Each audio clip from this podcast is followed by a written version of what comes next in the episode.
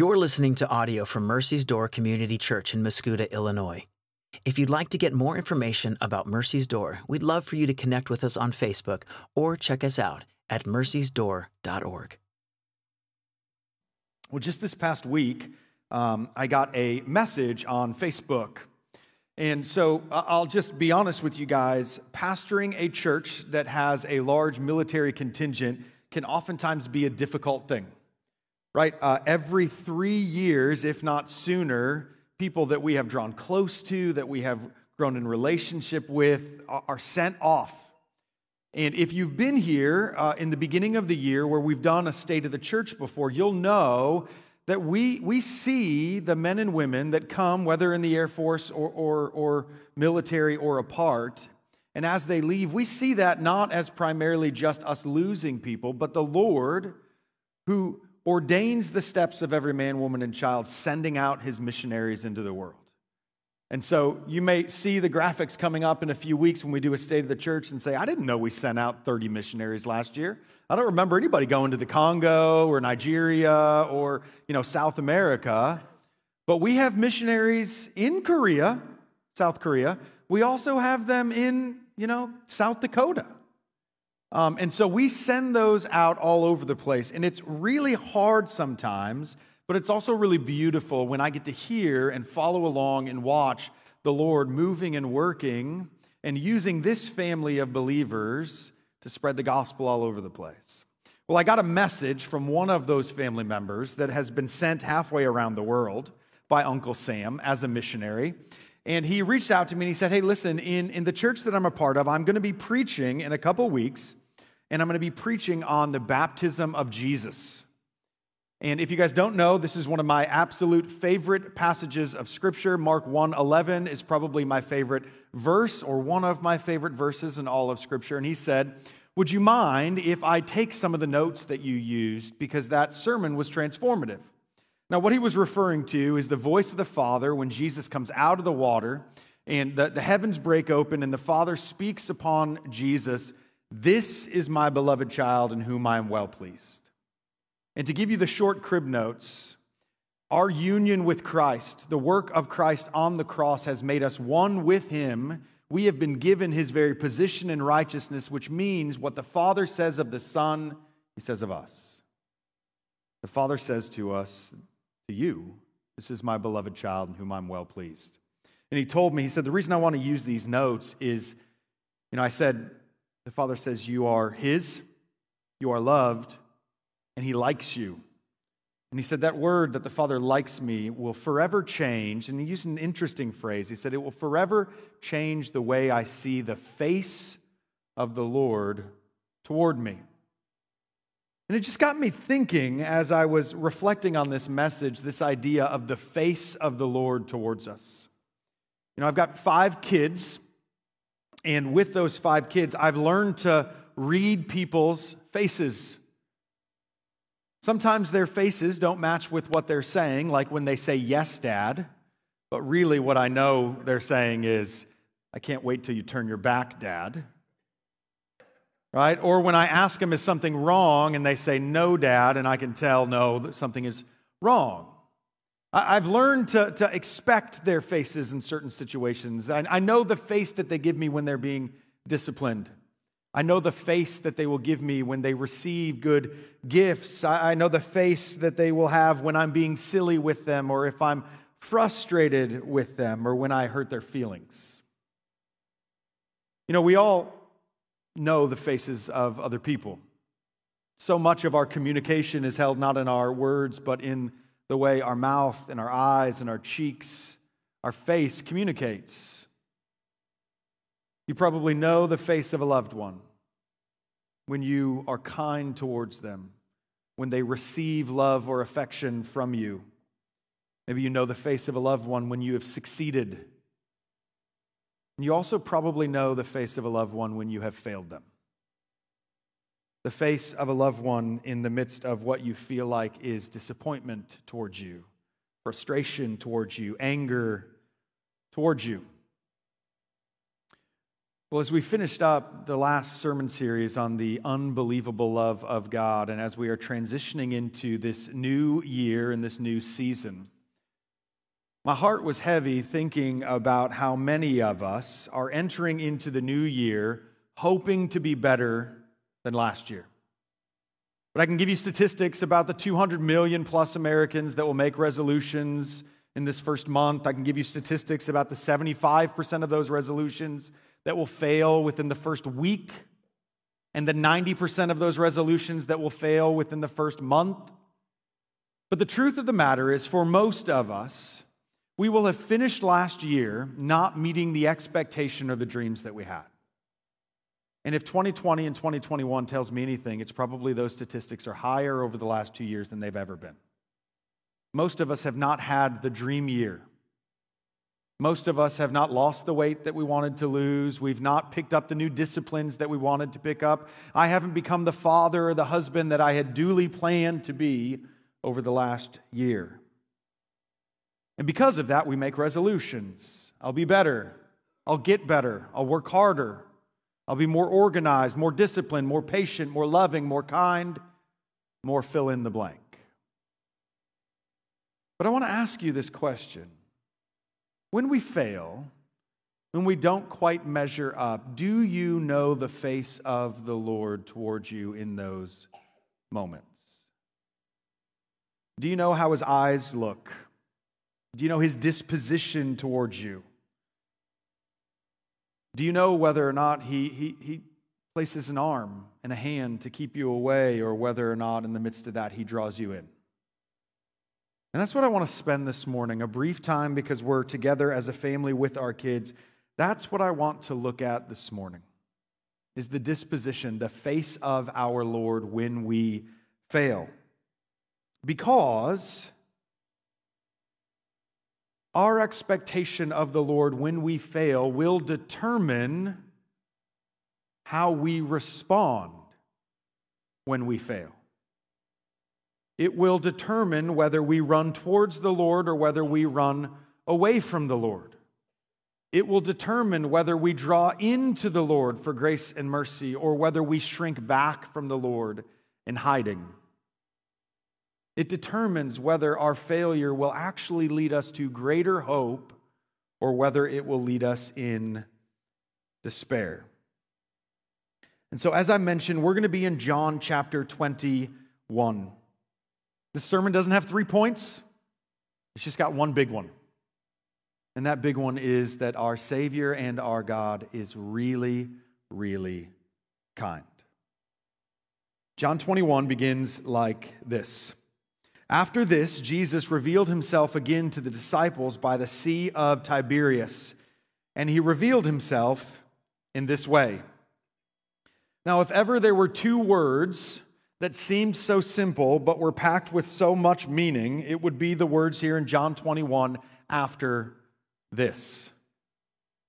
This is the final chapter of the Gospel of John. And after this means after the resurrection, after the crucifixion, after the denial of Peter, after the fleeing of the other disciples, after Judas's betrayal after all of the miracles of Jesus and his public ministry, after the miraculous birth and the incarnation of Jesus, after the immaculate conception of Mary, after the promises to the prophets in the Old Testament, after the failures of the people of God when the Lord's love still remained, after the sin of Adam and Eve, after creation in perfection.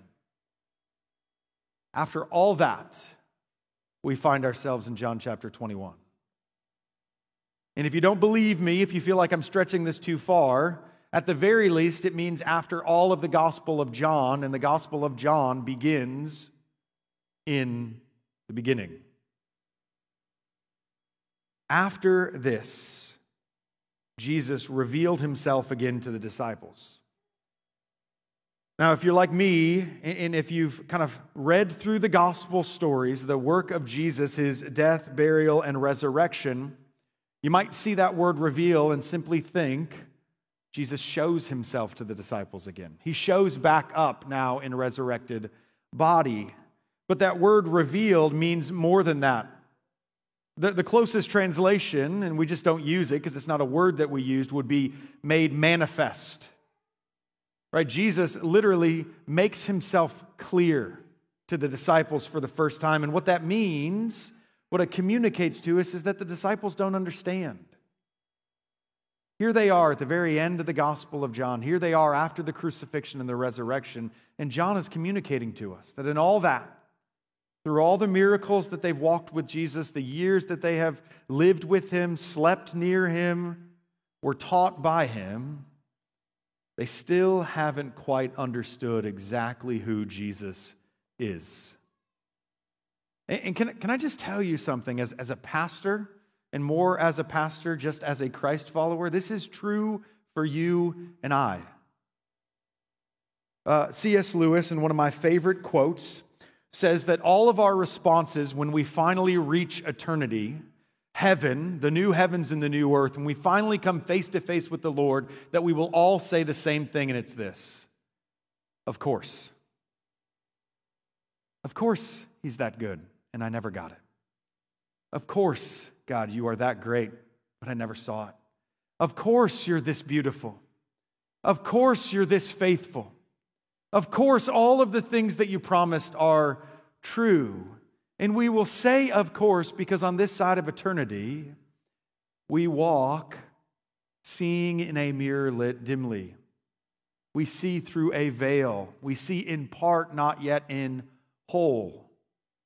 And it's kind of our Lord to continue to reveal himself to us so that day after day, moment after moment, we get to know him better. That's why we gather together as the church. It's why we live life together in community. Because I don't know Jesus, not perfectly and not wholly. And oftentimes my life seems like I don't know him very much at all, and either do you. And so we live life together and gather together underneath of the truth of his word, asking him, Jesus, Will you be made manifest? Will you make yourself clear to us again today? Jesus revealed himself to his disciples in this way Simon Peter, Thomas, called the twin, Nathanael of Cana in Galilee, the sons of Zebedee, that would be James and John, and two other of his disciples were together. Now, Simon Peter said to them, I'm going fishing. They said to him, We will go with you. Now, again, this seems kind of like a, a, little bit of just background detail, an innocuous, kind of innocent part of the story, but something significant is going on here. Now, we know that Simon Peter and his brother Andrew and James and John were fishermen before Jesus called them.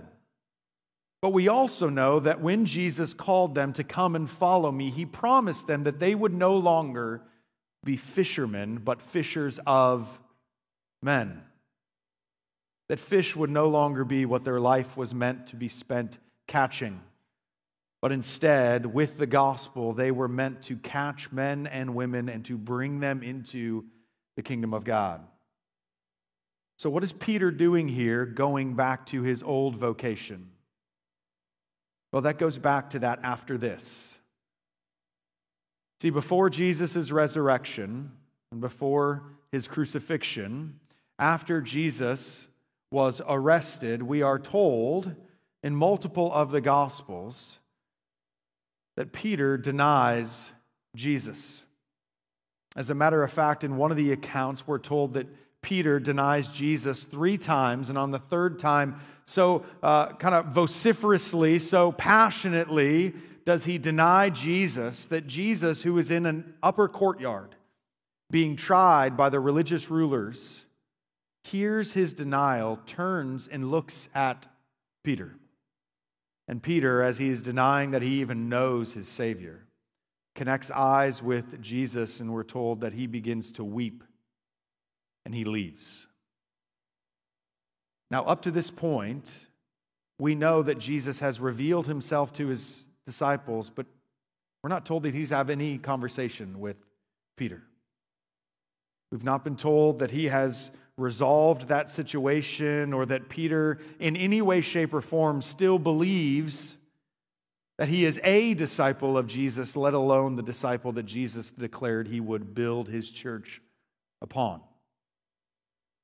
And so, Peter, probably in despair, probably believing that even if the, the other disciples will be sent out by Jesus to continue their mission, that he's done. And so he does in failure what we oftentimes do.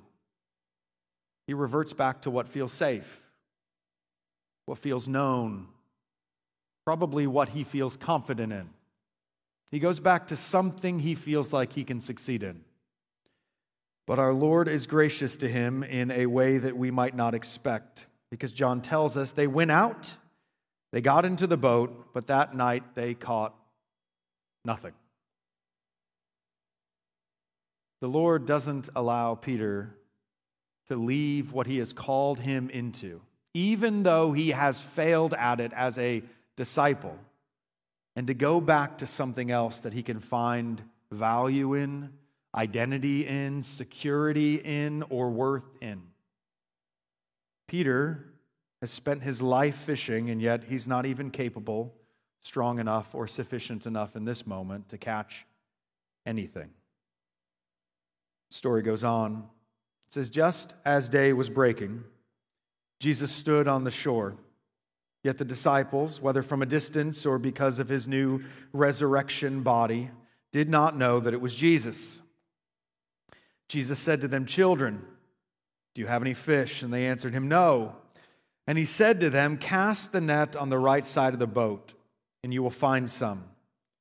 So they cast it, and now they were not able to haul it in because of the quantity of fish. Now, again, if you've read through the gospel accounts before, this should sound familiar. We've seen this before.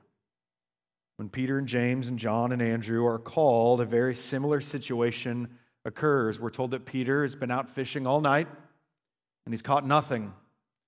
And a teacher comes to the shore and he tells him, Cast your net on the right side of the boat. And he does, and the net is overflowed with fish.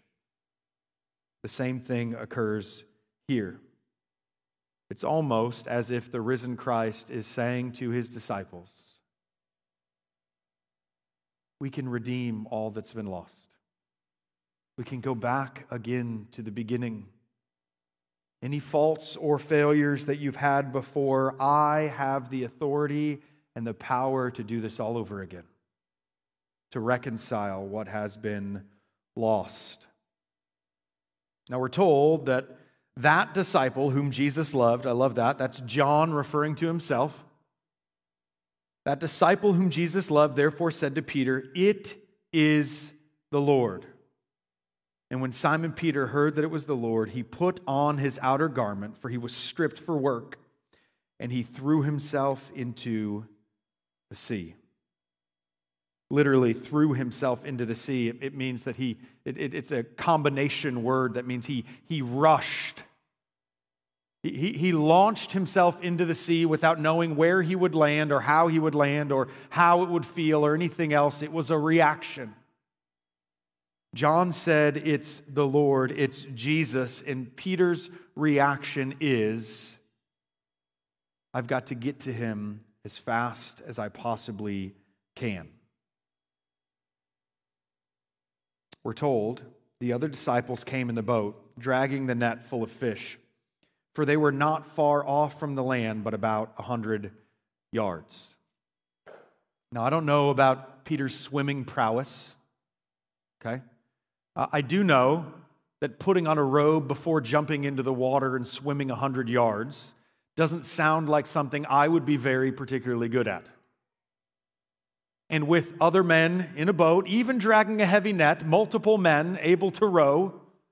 I can't imagine that Peter got there, but perhaps a few seconds before the disciples, the rest of them. But you can almost imagine Peter if you asked him, Peter, was it worth it? Couldn't you have just stayed in the boat? You can almost imagine Peter turning to you and saying, If I could get to the feet of Jesus even one moment sooner, it's worth it. Now, coming off of Peter's failure, it may seem like he would be the last disciple that we would want to take tips and notes from. But this is perhaps the best testimony that Peter ever gives. Remember the last time that Peter has locked eyes, really locked eyes with Jesus. It's been in the most humiliating, shameful, guilty moment of his life as he denied even knowing God in human flesh who was about to climb upon the cross, suffer death and the wrath of God towards him for his salvation. And yet, even if Peter had doubted and failed, he clearly knew Jesus enough to know that in that moment, what he needed was to get at the feet of Jesus. I, I wonder for you and I if this is our heart day after day. That if in our worst moments, in our failures, in our sin, if our heartbeat is that we must, as quickly as possible, get to the feet of Jesus. Because that's what we were created for. It's why the Lord laments in the garden when, after Adam and Eve sin, they hide. And we're told that the Lord comes for them. He says to them, Where are you? Not because he doesn't know, but because he knows where they are. He says, Where are you? in order to draw attention that they ought be right in front of him. And then, in one of the most heartbreaking responses ever, characterizing quite honestly the heart and our nature in light of sin, Adam responds, We heard you coming, and we were afraid. We heard you coming and we were afraid. But Peter, now on this side of the resurrection, on this side of the gospel, on this side of the sacrifice of Jesus, in the midst of his sin and failure, in the midst of his shame and guilt, sees the Lord coming and he throws himself into the sea in order to get near him. The story continues in verse 9. When they got out on land, they saw a charcoal fire in place with fish laid out on it and bread. And Jesus said to them, Bring some of the fish that you have just caught. Now, I, I want to just kind of take a moment for an aside here and tell you why when we read stories, we, one, pay attention to language, and two, we allow ourselves to sit in it. But I also want to tell you why we read the entire story. Because if you have read the entire story, things like charcoal fire would, would start to make an impact. Because when Peter denied Jesus, there's a strange detail that's included in that story. And it's in that story that we're told that Peter is warming himself, not by a fire, but by a charcoal fire when he denies Christ three times. That's not a magic trick. I'm not inviting you to simply look for clues to know more things, but to know that the Lord is interested in the details that He is in the details and that He doesn't just love us up here theoretically. He doesn't just redeem our lives kind of on this big, broad, sweeping thing, but it doesn't trickle its way down in the details and the muck and the mire of our life. But as you're about to see, Jesus is setting up a scenario so that in every way, shape, and form, he can say to Peter, My grace is bigger than your sin. And my redemption completely covers your failure. And so Jesus invites Peter to come to this charcoal fire. He says, Bring some of the fish that you have just caught. So Simon Peter went aboard and hauled the net ashore, full of large fish, 153 of them. And although there were so many, the net was not torn. Jesus said to them, Come and have breakfast. Now, again, if you've read through the Gospels at all, if I asked you one characteristic about the disciples, perhaps one of your first answers would be they seem to always be hungry. As a matter of fact, we're told in one point in time that after Jesus has fed a multitude and they cross with the disciples to the other shore, he's trying to teach them about the significance of this multitude. And he essentially looks at them and says, What, what, what are you guys talking about? What, what's going on right now? Why aren't you paying attention? And their response, Michael's paraphrase, is Are we going to have breakfast? Did we bring anything for breakfast? And Jesus says, do you not understand about the bread and the fish? Did you not just see me multiply for thousands of people? And their response is, So we are going to have breakfast? Or like they're constantly asking about food. And, and here's why I love this I love this because, again, remember who Jesus is in this moment. Remember after this. Jesus has just defeated sin and death. Jesus has just absorbed the wrath of God for humanity for all time. Jesus has just hung on the cross and has endured the Father turning his face away.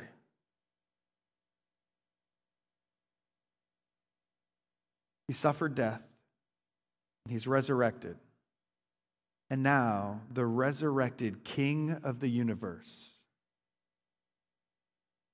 is cooking breakfast for disciples that denied him and fled from his very presence. Kind of God do we have that loves us this way? What kind of God do we have that days after defeating sin and death cares about what we eat? I remember several years ago, it's a moment that I will never forget. Uh, Rachel and I had been going through uh, the adoption process. We were in the process of adopting a, a six year old little girl from Ghana in West Africa. We already had two kiddos, and uh, we went through this process, and Rachel and I had both gotten to fly over to Ghana and spend uh, weeks at a time with her, holding her, laughing with her, um, celebrating with her, and dreaming about the day that she came home. And it's a long story. Uh, come uh, buy me a cup of coffee, and I'll tell you about it. I just really like coffee. Um, but long story short, she never came home. Um, and we pled with the Lord for months to bring her home, and He didn't. And at that same time, I was being commissioned as an elder at our church. I was the only other elder besides our lead pastor. And so, one of the job descriptions of being an elder is you know, you show up to a house or a dinner party, you're the guy that's going to pray. Somebody's got an issue, you're the guy that's going to pray. And it, and it ought to be that way. And here was the only problem I didn't feel like I could pray for anything in that moment, in those moments. I felt like I had asked the Lord specifically for one thing over and over and over again. And for whatever reason, and I didn't understand it at that moment, He said no. And it became so hard to pray. And then one morning, I was getting ready for work, and I knew that my wife had found herself in that same place, but I came down and Rachel was downstairs, and the TV was on, and she was with our oldest child, Noah, who I think was maybe four, four five. And a news story had come on that there had been a carjacking. Um, a woman had gotten out of her car. She had uh, left it running, and had gone into her apartment building, came back out, and the car was gone. Problem was that she had left her child in the back seat of that car, and they didn't know where the baby was. And so, as I was getting ready to leave, I heard my wife, through wobbly knees, say to my four year old son, Let's pray and let's ask God to just allow that baby to be okay. And I remember not stopping because I was angry with the Lord, but just walking down the stairs and out the door and into my car. And five minutes later, I got a call from my wife, and she said, Hey, I, this is the craziest thing. But it couldn't have been 30 seconds after we got done praying that a news bulletin came in and said that the baby had been found, was safe, and was being returned to his mother. Just in that moment, there was this overwhelming sense that the Lord gave me where He just said to you, and I, am not uh, the most mystical of guys, but I could feel the Lord saying to me, Hey, I see you. I know how you need to be loved. I know in the midst of failure and suffering and hurt that it feels like I'm not there, but I am. I can't imagine how Peter felt in this moment to run to the presence of Jesus, not possibly knowing if there's going to be harsh words or difficult times, but knowing he needs to be before him, and Jesus' immediate response be to him, Come, sit, come have breakfast. Story continues. It says an odd phrase.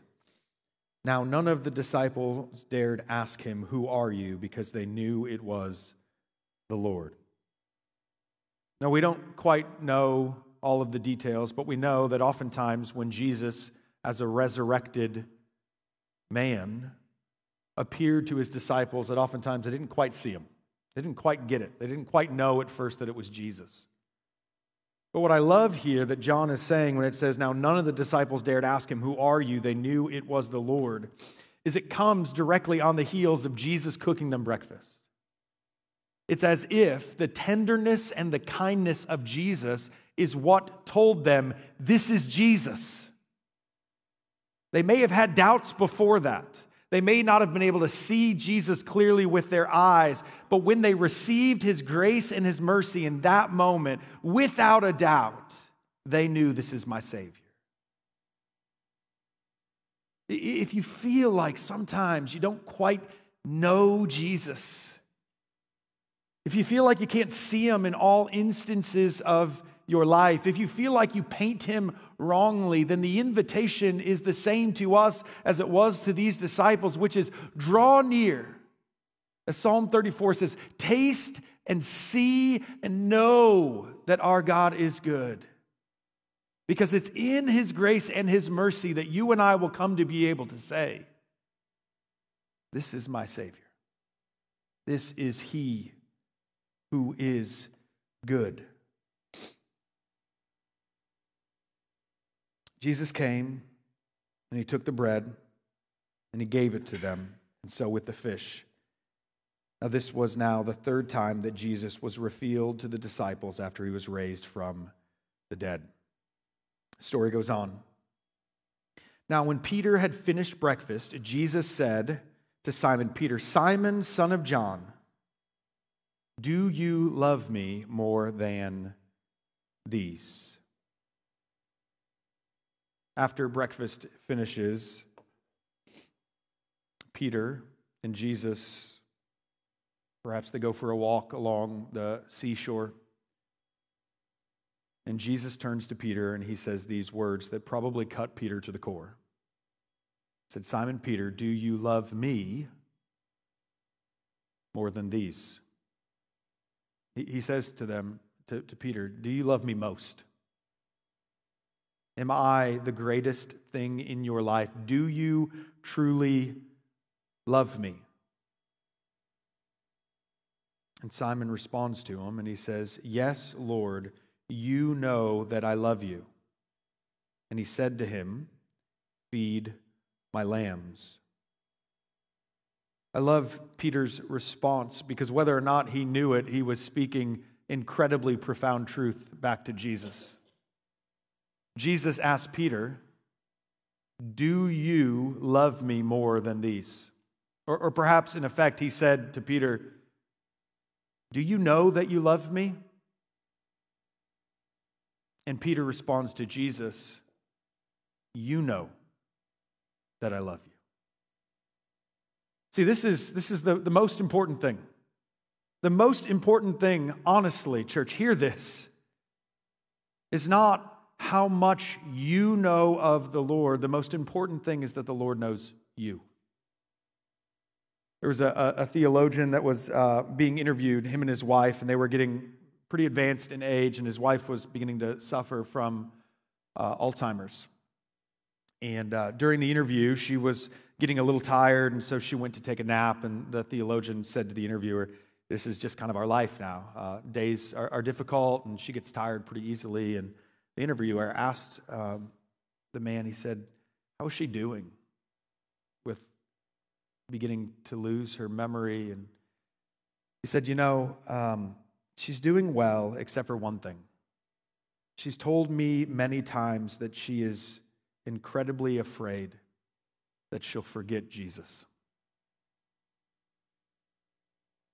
And he said, All I can ever tell her is what's most important is not that you remember Jesus, but that he remembers you. That even when your memory gets fuzzy, even when you and I, out of fear, doubt, guilt, sin, brokenness, suffering, or anything else, get our vision of the Lord twisted, what is most important is that He remains the same. Who He actually is does not change. And He knows what Christ has done for us and he knows that we are his. Peter says, Yes, Lord, you know that I love you. And Jesus said, Feed my lambs. At the, the end of the summer last year, we did a sermon series on our mission as the church. We read through Matthew chapter 28, the Great Commission, where Jesus says, Go therefore and make disciples. And we said that our job is to be disciples who make disciples. But if, if you really want to know the order of that, we then broke that down by what we say is that process of being disciples that make disciples. We use this language know Christ, believe the gospel, love people. And it's not just three things that we do, it is an order. That in order to love people, to go, to proclaim the gospel, to make disciples, we first have to know Christ. And Jesus says that here to Peter. Before he tells him, Feed my lambs, which he's saying, Care for my flock, keep going on the mission that I've given you, he asks him the question, Do you love me? Because love always precedes mission, love always precedes discipline. Don't try and go and do for Jesus before you have sat and learned to love Jesus. Don't try and be a better husband. First, be a better follower of Jesus. Don't try and be a better employee. First, sit and learn to love and know your Savior. Love precedes and then leads to our mission. Story goes on. Jesus says to Simon a second time, Simon, son of John, do you love me? And he said to him, Yes, Lord, you know that I love you. And Jesus said to him, Then tend my sheep. He said to him the third time, Simon, son of John, do you love me? And Peter was grieved because he said to him the third time, Do you love me? And he said to him, Lord, you know everything. You know that I love you. And Jesus said to him, Feed my sheep. Do you hear the echoes again? Jesus doesn't ask Peter, Do you love me one time? He doesn't ask him two times, he asks him three times. Same amount of times that Peter denied Jesus in that courtyard. Again, Jesus is telling Peter and telling us I do not offer partial redemption. My healing is not just on the surface, it is not only in part, but in whole.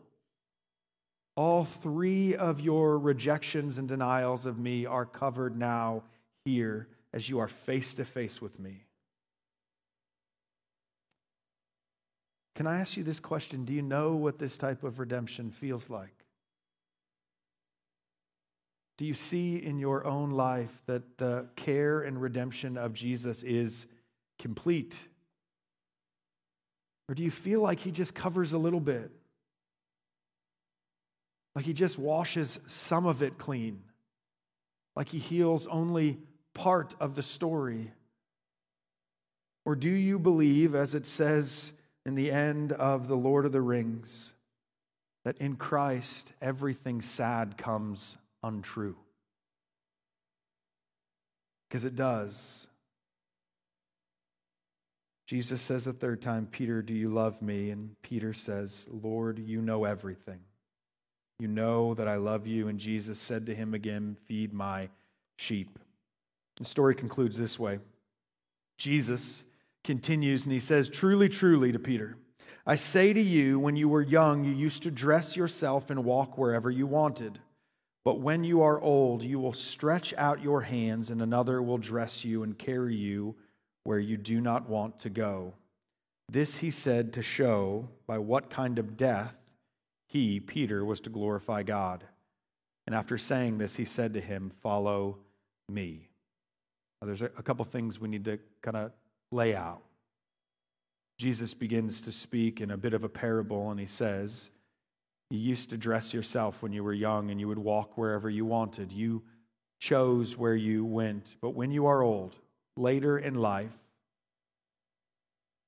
you will stretch out your hands, and another will dress you and carry you where you do not want to go.